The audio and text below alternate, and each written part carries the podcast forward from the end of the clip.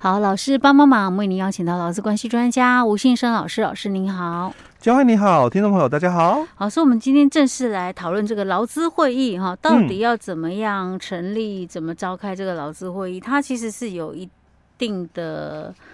标准程序，对不对？哎、欸，对。好，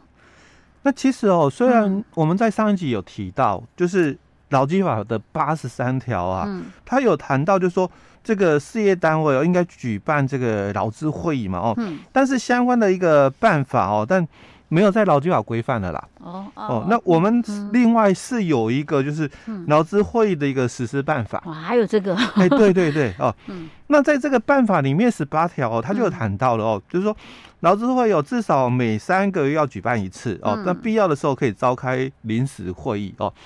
那当然就代表说，那你三个月哦，哦要开一次。但很多人就会很习惯了，哦，三个月开一次，所以我现在三月开，下一次就应该是六月开，哦，对，那其实他并没有，他没有说一定要这样子，对，他其实他就说每三个月，所以你要把你的每三个月区隔出来啊，就是说。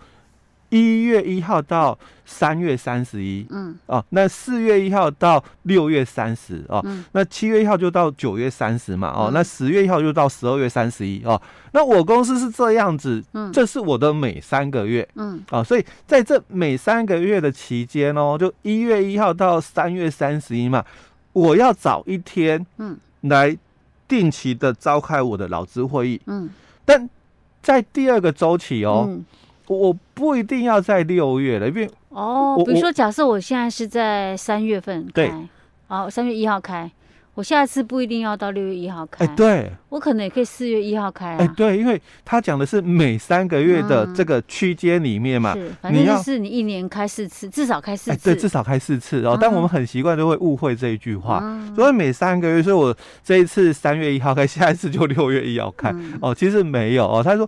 的意思就是，你在这区间里面了哦，嗯、你要去召开一次的这个劳资会议哦。嗯、那当然必要的时候，你也可以开临时会、嗯、哦。这是在这个会议的一个实施办法里面哦所提到的、哦。嗯、好，那我们先来讨论呢，就是谁应该要去召开劳资会议哦。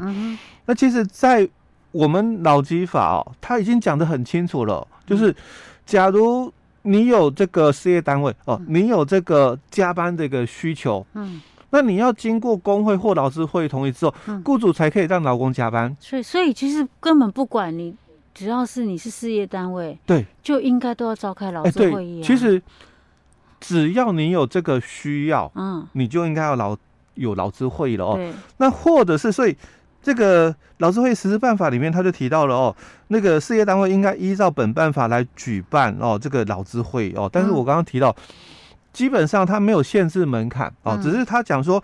如果哦你的这个事业单位的这个劳工人数在三十以上的话，那就应该要分别举办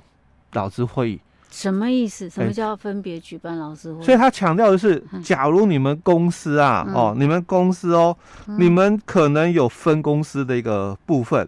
哦，那你可能。因为我们的这个人数哦是超过三十人，嗯，哦，所以他这里人数是总 total 还是？对，所以有人就在问这个总 total 吗？还是说我们个别？哎，对，我们分公司有三十人以上的哦，那我们就应该要分别来举办之哦。那其实哦，他这里的事业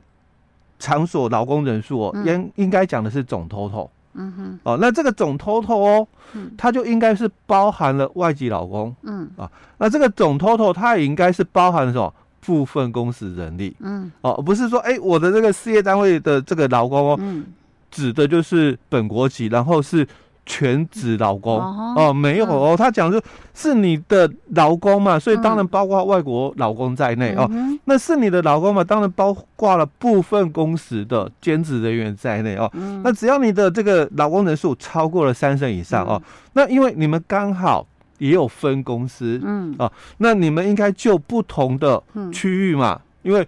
我可能北北部，嗯。啊，我们总公司。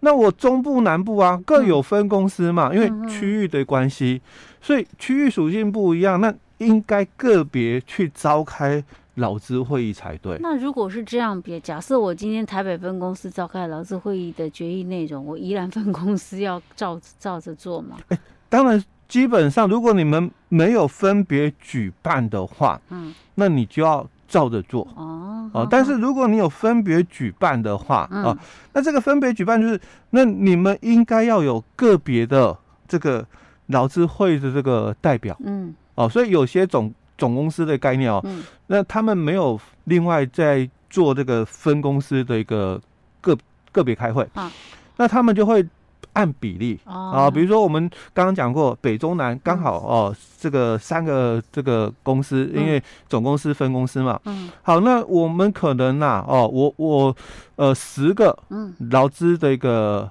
代表劳方资方哦，那各五个五个哦，那他们可能就会提到那。你们可能中部的，嗯，高雄的哦，五个劳方代表嘛，嗯、那你们可能就呃至少啦，嗯、哦一个名额哦，至少一个名额哦，保障名额给你们哦，那这样子也可以啊，你不会说五个这个劳资会的这个劳方代表、嗯、全部都是台北总公司的哦，嗯嗯啊，因为但我们。中南部的权利的、嗯、是啊，嗯、所以他们也有提到，就是这样的一个概念，对对对，或者是你就是总公司开总公司的，分公司开分公司的，欸、对，嗯、哦，因为毕竟区域属性不一样嘛。嗯、那你你们那边的，像比如说可能台北的这个上班那个情况，嗯，那那你们可能你们走变形公司，你们有需求哦，嗯、哦，那可是我们中南部的哦，嗯、我们是工厂，嗯哼哼，哎、欸，其实对我们来讲哦，嗯。不需要的，嗯哼，哦，所以你可以依照个别的一个区域有需求哦，那你们去成立自己的这个劳资会这个部分，那去召开劳资会是可以的哦，哦，好，所以在我们的这个实施办法第二条里面，他就提到了说，这个事业单位的这个劳工人数哦，在三岁以上的话，就应该要分别举办制，那尤其啦哦，刚刚我们讲是总公司的一个。总人数的概念，嗯，那如果你是分公司，已经也有三十人以上呢，嗯，那当然更应该就是我们自己来开的，哎，好，那另外还有就是那人数少的呢，嗯，哦，因为我们刚刚讲是人数多的哦，那如果人数少，我公司才这个三个员工，嗯。那你说我需不需要这个召开劳资会议？我才三个员工哦，要啊，因为他没有他没有限制劳工人数，啊，对对，他没有限制人数，你只要有要加班，你就要 召开，对对，你只要有加班的需求，你就要哦。嗯、所以他这里就也提到了，哦，如果事业单位劳工人数哦在三人以下的，嗯、哦，那只是说。你不用选举了，嗯，哦、呃，那你们就是当然委员，嗯，哦、呃，不用再选举，因为我们本来要选举出来的了，哦、嗯，那因为你们人数少嘛，你你们就不用选举，哦，只是差别在这里，哦，好，那基于既然是这样，哦，所以我们就来谈一下，那谁需要召开劳资会议，哦，怎样的一个情形需要召开劳资会议，哦，那我们刚刚已经谈到第一种情况嘛，你。需要加班的，嗯啊，那你雇主你要经过这个工会哦，哦或劳资会同意的哦。嗯、那第二种情形就你要走变形工时，嗯哼哦，我们之前在节目也提过哦，是你要走变形工时的话，哎、欸，你也要经过工会或劳资会同意的哦。嗯、哦，那或者是以前啊，哦，嗯、是有规定，就是女性劳工的。夜间工作保护、嗯、啊，那你可能也要经过这个工会或劳资会同意哦。嗯、但因为现在已经取消，对这条说被认为是违宪、哎。对对哦，但但法规还没改了哦，嗯、但只是说违宪了哦。嗯、那未来有没有可能修法？就是这个劳工哦。如果有要在晚上的十点到隔天早上六点哦提供劳务的话，那就要经过工会或者是劳资会同意哦。有没有可能把女工改劳工哦？那因为这样的话哦，可以让就是说，毕竟这个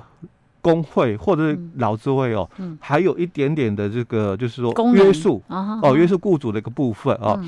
那如果你把女工这个哦。也夜间保护取消了，嗯，等于工会的力量被削减了。是，那如果把它改成就是女工改劳工哦，嗯，那是可以让工会的力量哦更大、更大提升哦。所以未来有没有可能修法是这个方向？不知道哦。好，那再来就是。其他的一个部分哦，那我们新的那个修法，嗯，那我们新的修法就讲一百零七年修法哦，嗯、我公司要走三个月的总量管制，嗯，哦，那当然要经过工会或劳资会同意，嗯，那或者是我们要轮班间隔缩短，哦，也要经过工会或劳资会同意哦，嗯、那或者是我要例假挪移，嗯，哦，那也是要工会或劳资会同意的哦，哦，那如果我要聘雇外籍劳工，嗯，那我可能也是需要哦，这个工会哦或劳呃呃要经过劳资会同意的哦。嗯、那另外我可能还有其他的一个需求，比如说这个天然灾害发生、嗯、哦，那我们需要